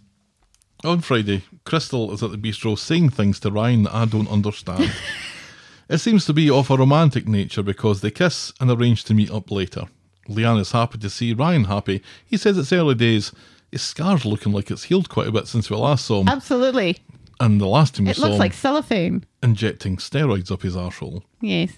Leanne lets him go early ahead of getting his hole off a crystal when he gets a mysterious call that piques his interest. Yeah. And later he's still at the bistro. Crystal had a job, so he's running late. Ryan explains to Leanne that the relationship is complicated, and it's got more complicated because he got a job offer earlier in a gym chain thanks to his videos. They want him to run their social media. They've seen his videos where he wanked off. No, no, no. The workout videos. Oh, okay. The wanking videos, you have to pay for those. Let's hope they're talking about the workout videos because They're a gym. seeing Ryan wank off isn't going to make me go and do 50 reps. Well, it depends what you're repping. I guess so. okay, now I'm interested. and that's as far as I get with that. Right. And isn't the job, well, it's a social media job. He's to manage their social media. Right. Yeah. And also, isn't the gym in Manchester, Was it? which is just like basically That's where where, they they are? I was really confused by that because he started to sound like he has to leave to do this. And it's like, you don't even have to leave your house to be a social media manager, my friend. I don't know if they said where it was, but either way, okay, fine. We've, Right. we've filled Friday's episode to it's 44 minutes long. Well, this is going to be obviously going to become a larger thing when Right. Daisy finds out he might be moving away and freaks out and tries to get him to stay. Right. And then Daniel finds out and kills him. and then Crystal says something that I don't understand. Maybe she's happy, maybe she's not. Right. Who after knows? Daniel murders Ryan. Still not sure why I can't understand that accent. I was- really don't know why because I can understand her perfectly. Is it the pitch of her voice? I don't know. Maybe she's just tuning exactly into my tinnitus. Who knows? Well, it's like at this point when I watch people with British or Irish accents, they sound American to me now. Everybody sounds American to me now because I'm just used to hearing so many different accents. It all just kind of, my brain just filters everything into American, Right. which is especially confusing with Irish people. Because remember your little YouTube Irish man who talks about murder? That chapter, yes. Yes. I was insistent that he was an American. He isn't. He's not. He's Irish. Maybe he's Noel. Oh. so he should be running this gym's social media Maybe. because that guy's a YouTube legend. Yes. All right, let's move on to our final storyline tonight, which is Merry Fake Christmas, everybody. On Or Monday- not. Gemma is popping her happy pills, getting ready for the big shop for the fake Christmas next week. I thought it was next week. It's not. It's this week. Chesney's worried how they will afford two Christmases. Paul is dying. Shut up, Chesney. He leaves and Joseph comes down the stairs complaining of feeling sick again and Gemma is unsure what to do now. So Gemma meets up with Bernie in the bistro who is thinking about getting Paul an air horn for Christmas. Gemma though is still worried about Joseph and resolves to ring Ches about it but when she looks at her phone she's missing calls from him and the school. How very fucking hell. Back home, Chesney has brought Joseph out of school, reckoning it's a virus, and a bit pissed off at Gemma for sending him to school in the first place Shut up, Chesney. because he had to go and pick him up and he's lost hours at the kebab shop. Shut up, Chesney. He only objects keeping him home when there's fuck all wrong with him. Gemma reckons that she's the worst mum. She can't do right for doing wrong. Chesney doesn't reckon her happy pills are doing the job because Gemma isn't particularly happy. Seems he's been telling nurses and people at school that Gemma isn't coping well at the moment, what with everything that's on her plate. Gemma is fucking furious As she should and be. storms out. So Paul and Gemma go to see Chesney later and they assess how everything is fucked up for everyone. Joseph ill, says Bernie, and Gemma isn't going mad for believing him. Chesney is still worried that Gemma can't cope, so Bernie promises to have a word. So Paul and Bernie find Gemma in Nina's roles. Paul insists that she looks after herself, and Bernie suggests meditation. Paul says Joseph and the quads are going to be fine, and he advises that she listens to the doctors and nurses. So back home, Gemma is meditating, which means she's going om. Joseph is feeling better, he says, which allows Chesney to have a go at Gemma for getting it wrong again. Right. And for humming. Gemma looks on at Joseph with concern while Chesney goes for a bath to try and get the kebab reek out of his skin. This is a thing that we need to remember. See, every time Chesney's been an asshole to Gemma, as he's doing it, he's stinking of kebabs. the man is constant. He's just like a walking clove of garlic. And also, she ran him a bath before he even got there.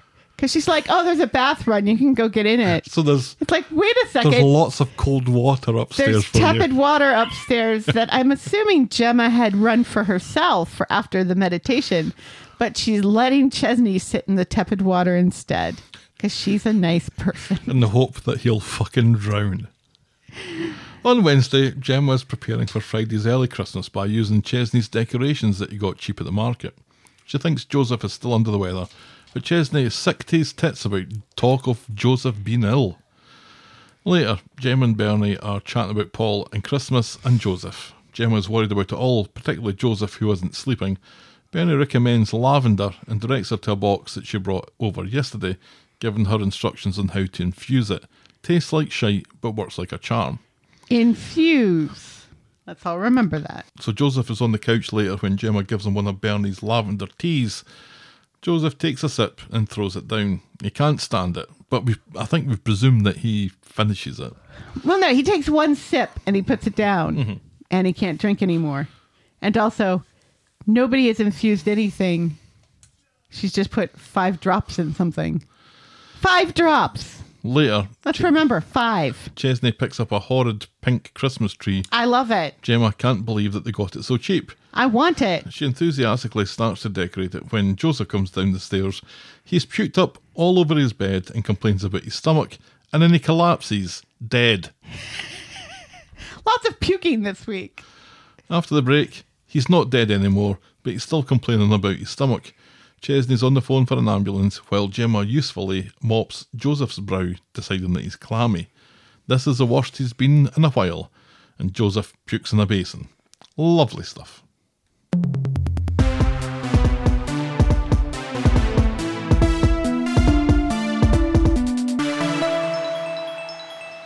So at the hospital, Ches is made of apologies. Why didn't he fucking listen to Gemma when he had the chance? Gemma tells him not to blame himself, and Joseph is getting the attention that he needs. So Bernie arrives just as the doctor comes to announce the results of the tests. Joseph has been poisoned, Dum dum dum. but they can't tell by what or when, but the doc thinks it must have been something drunk rather than eaten. Gemma remembers a lavender drink. Bernie points out that it's a natural product and fucks off home to bring the box for the doc to have a look at. While they wait, Jim and Chesney talk about ignoring the signs, and Chesney still beating himself up in the face with a brick about it. Nice. When Bernie comes back with the lavender stuff, Gemma realises that it wasn't what she gave Joseph. She's brought in tea, and Gemma gave him the oil and hot water. Chesney rushes off to tell the doctor that Joseph has ingested essential oils by mistake, Instead of tea. and Gemma's devastated. He t- took one sip of it. Right. And there were five drops in a big massive cup. But also, this is Gemma. Gemma knows what tea looks like. She does. And she's also Bernie's child. So she's been used to lots of crystals and herbs and shit her whole life. Right. You're telling me that the daughter of Bernie Winter doesn't know the difference between tea and essential oils? Mm. She's very tired. Still, So now it's her turn to beat herself up. The doc is happy now they can treat it, and that they reckon that Joseph will be fine. Jim apologises to Chesney, but he wants to go and get fresh air to get away from her. She insists it was an accident, but Chesney doesn't seem to believe her. And when he realises how his stupid face must look, and remember, he's stinking like kebabs at this, and he does have a stupid face. he backtracks, blames his reaction on him being tired. She thinks that he thinks she poisoned him on purpose. He calls her paranoid, and she's about to storm off at this when a nurse tells him that they can go and sit with Joseph. So they sit with him for a while, and a doctor comes to tell him that he'll be staying in overnight because they want to know exactly how this poisoning happened, and they're concerned that they have quads at home and drank stuff that shouldn't have been that should have been kept safe. Chesney, for one, stands up for Gemma, calling it a mistake and not something that generally happens. Right. Yeah. The doctor apologises and insists that Joseph is his priority. So the doctor goes, leaving Gemma as distraught as ever. Chesney insists that he thinks that she's a great mum, but outside the doctor is speaking with a social worker, explaining that Gemma That's the one. is the right one who there. poisoned Joseph, and the woman asks to see dates and times. So on Friday, Joseph is still waiting to be discharged. Ches wants to get home to get the early Christmas organised, but Gemma's heart's not really in it anymore. Ches talks around just as Joseph wakes up, feeling better and keen to get to the early Christmas. So Gemma leaves them both to get the wheels in motion for that. Paul and Billy are ready for their early Christmas by getting fucked on eggnog. And also, Billy is wearing a happy birthday Jesus sweater. Yes, he is. So perfect. I love that sweater. And in his roles, Gemma's still worried that Joseph is sick for other reasons, but Bernie thinks the doctors would have picked up on it by now. Meanwhile, at the hospital, Joseph and Ches are ready to leave when the doctor and Caitlin from the child protection team show up. She was the woman from yesterday. She has concerns about the number of times Gemma has brought random children into the hospital. Ches says Gemma is a wonderful mum, and that Bertie thing was ages ago, and that time Gemma put one of the quads in the washing machine was a hallucination, and that didn't even happen. Shut up, Chesney. Yeah, shut up, Chesney. Fucking hell. So she's brought Joseph into the hospital a couple of times. three times now, I think. Yeah. There was once that we didn't see, Right. and there was once that we did see, Right. and now there's this. Yeah. And then Bertie months ago. Right. And that's it. So this feels like Nothing. a bit heavy handed by by the hospital here. Just a wee bit. And also, like, we don't hear this happen. And this is one of those frustrating things that keeps happening on the show where people explain themselves poorly by just saying things like, no, she's a good mom. She would never do that. Instead of saying, look, her mom recommended lavender, it was in a box with the essential oils. They both said lavender on them. She just accidentally picked up the wrong thing. right. If you explained it like that, there would be no problem. Right. At the courthouse, Christmas has come early when Paul and Billy arrive.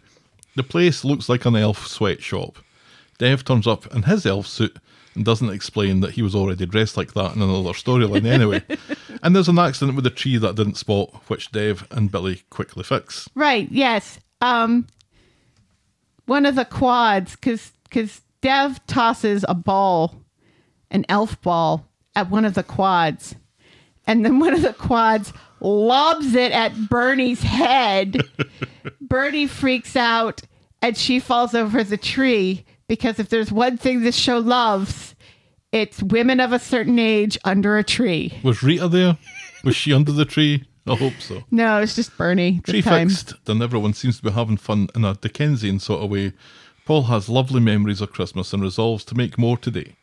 Good luck with that. Yeah, seriously. Bernie has a special present for Paul to remind him of his worst Christmas when he didn't get a must have toy.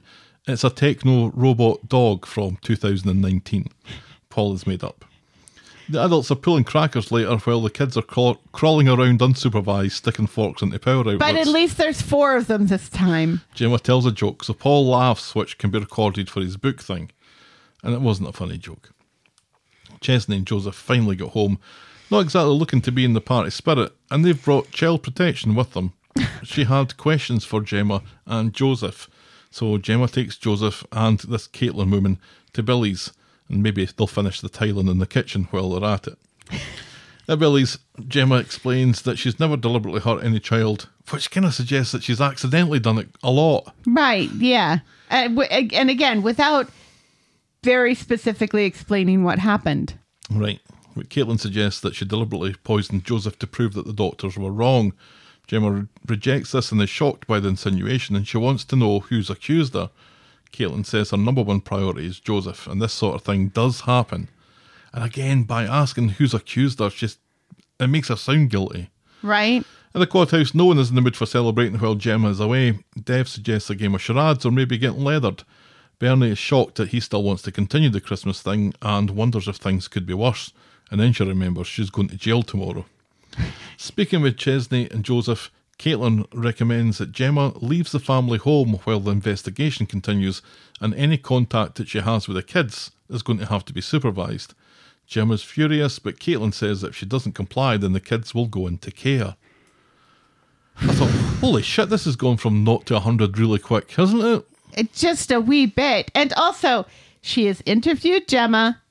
She has interviewed Joseph And Jake. and Jack. and Jacob. And Jeremy. Jeremy? That's Jeremy. not even a name.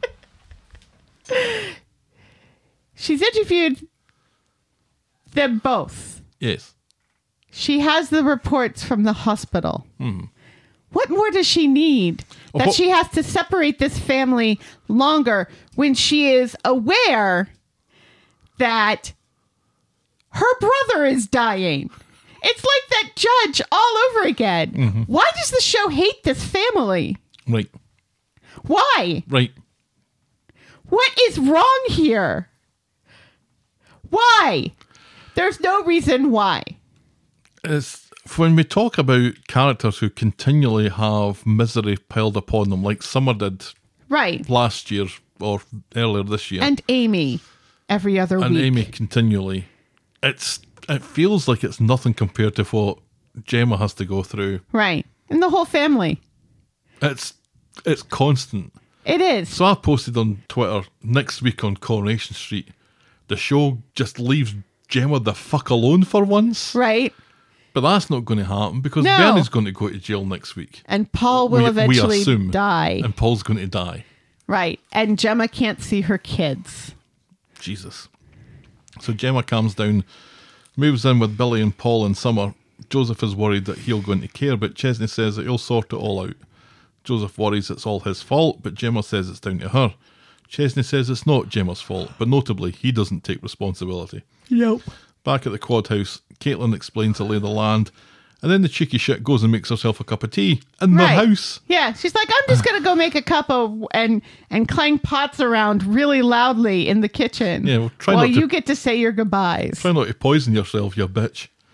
Bernie is furious, but Chesney suggests that they let the social services do their job and then they can all get back to normal, and Gemma agrees. Billy says Gemma can stay at theirs, which is just as well because Gemma's already moved her stuff in. Later, Bernie thinks this has been the worst fake Christmas ever. Chesney thinks they always come through hard times stronger, which seems to be wishful thinking. Paul does his best to cheer his mum up, and Dev gives her a big sloppy kiss on the cheek, and Bernie smiles. Yeah. And so everyone smiles. Paul is a dick telling his mother to smile. Fuck you, Paul. You're dying, and your sister is losing her kids, and your mom's going to jail tomorrow. Yeah. She has nothing to smile about. Right. It's like you're saying to your mom, smile. You're prettier when you smile. And I don't care if you are dying, you never say that to a woman. How dare you, Paul? How very dare you? At the Godflat, Gemma lies out on the couch, looks at her orange wedding photographs, distraught at the possibility of not getting to see the kids. And that's how we end this week's episodes. And Paul offers to let her sleep with him and put Billy on the couch, which is just so funny. And God, I was like so pleased when, when that turned out not to be a thing because next, you know, the social worker's going to find out that uh, Gemma's been sleeping with her brother. That's not no, that's that's I know it's fine, it's fine. but the way that the social worker is going to hear that is not going to be fine. it was a very sweet gesture, but it was nice that, you know, she said, you know, I've I've already I already can't sleep with my husband now. So I don't want to break up your couple, your happy family either. It- but it was just yeah. Leave these people alone. Leave these people alone. I mean, I guess the social work do get involved when things like this happen, and investigations like this probably do happen. I don't think that they happen with the amount of interaction that this family has had with the with the hospital recently. right. But I, and- but I guess it does happen. Right. But when explained correctly about how such an accident can happen, and also this is the only time that they have any idea that Gemma may have possibly medicated this child. And that doctor that they had this time around had no idea that Gemma had brought Joseph in before. You know, Gemma kind of steps in it by saying, well, at least now you guys are doing something about this. This has been going on for a while. And the doctor's like, what are you talking about? And that's when he looks it up and it's like, oh, maybe this woman is poisoning this child on purpose. But Bernie brings in the tea. They explain he wasn't feeling well, so I was supposed to give him this, but I accidentally gave him that it was a easy mix up And plus, it was one sip of five drops in the big mug. Right. Yeah. And he's fine now. He did briefly die, though. That was weird. when he just kind of collapses and doesn't Loses respond consciousness. very quickly. Bless his heart. I, and do just, love Joseph. and just falls back. Just so sick of having Chesney as a dad. The smell of garlic is just unbelievable. But hopefully, this social worker is going to speak to one of Joseph's teachers Right. because they sent him home. right. Because he wasn't, yeah, a number of times because he wasn't feeling well. And speak to other people who know that Gemma is a good mom and would never poison her child. She spoke to Joseph. Doesn't she? Th- th- I would assume that if Joseph is telling basically the same story that Gemma's telling, then it proves she didn't do it on purpose. But it's a weird kind of thing for the um for the, for the show to insist that the hospital's stance is this that if if you're not satisfied with the care that your child has got, Right. don't make too much of a big deal about it, Or and we're don't bring going them to back, send child services at or we'll you. take that child off you. right. Yeah. That's a really weird weird position to take. Right. But, you know, again, it's kind of like that judge for Bernie who's like, I'm aware you're dying, sir, and may not even have six weeks, mu much less six months to live. But I'm still throwing your mom down for this, this essentially victimless For, for crime. taking money off Big Garth in public. right. Yes. But remember that the nurse had a problem when Joseph was taken into the hospital the first time. Yeah. because she had a go at, at Chesney about it. We're very busy. Right. Yeah. Fuck you. You're poor. We don't want to see your kid. And also, think about how many times Summer has been in the hospital All of them are in the hospital. past year about things about things going wrong with her diabetes. If any child should be taken off their parent, it's Summer. yeah, she fainted four times and went to hospital each time, I think. Right. Every single time. Somebody needs to look into Billy. Yeah. Do you think Dev's going to wear his elf outfit forever now? No, I'll, I think the glasses make it. it's gonna come back at Christmas time though. yeah. It's the makeup that kind of confuses me more than anything. Why is he wearing makeup to be an elf? Well, he's wee rosy cheeks. Elves have got to have rosy cheeks. Yeah. It's not the rosy cheeks I'm questioning. What, what on earth are you insinuating? Let's wrap this up. Well, that was the week that was Coronation Street then. Tell me, Helen, what was your moment of the week? You know, I kind of feel like it's George and Liam. Oh, I think so too. Yeah. I think so too. I thought it was a lovely scene, right. and it was nice to see the two of them together Yeah. for a change. And George just speaks to the kid so well, and Like- it's obvious what he's doing, Right. but he still does it in a really nice way. Yeah. Yeah. He doesn't talk down to Liam. He, you know, he apologizes, you know, for being presumptuous and talking to him about this. It's it's a very it's a, it's almost a grown up conversation between the two of them. Yep. I think George handles himself very well, and I think Liam has been, you know, I hate the storyline so much, but I think out of all of the kids, Liam has been the best as far as processing it in in a way. And I know it's not easy to process these things as a child actor. Right. I think he's been doing a very good job. I think so too, and I think this is really the first main storyline that he's been given. He had that asthma thing, but that was really more a Maria story than it was a Right. Liam story, funnily enough. But this is, I think he's doing a good job with a bad storyline. Yes. Yeah. That is our Moment of the week. Remember um, another week. and your boring moment. Of the Brian week. Scarf. the zooming in on Brian Scarf is our Boring moment of the week. what's your score out of ten this week? It was this It was better, better, this than week. last week. Mhm, absolutely, I agree. It's still got the stupid bullying storyline though, and also just this constant, constant, just hammering of the Winter family Winter- for no reason. The Winter Browns. yeah, which sounds like diarrhea in December. in the snow. It's- It's when you poop in the snow. But But uh, Paul and and Bernie are just winters. Yeah.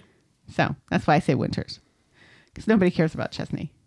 But yeah, I just maybe a five. Yeah, I'm thinking a five as well. yeah, Kind of down the down the line. There's some Yeah. good stuff in it, but yeah. a lot of storylines that we either don't care about or actively hate. Yes. Mm-hmm.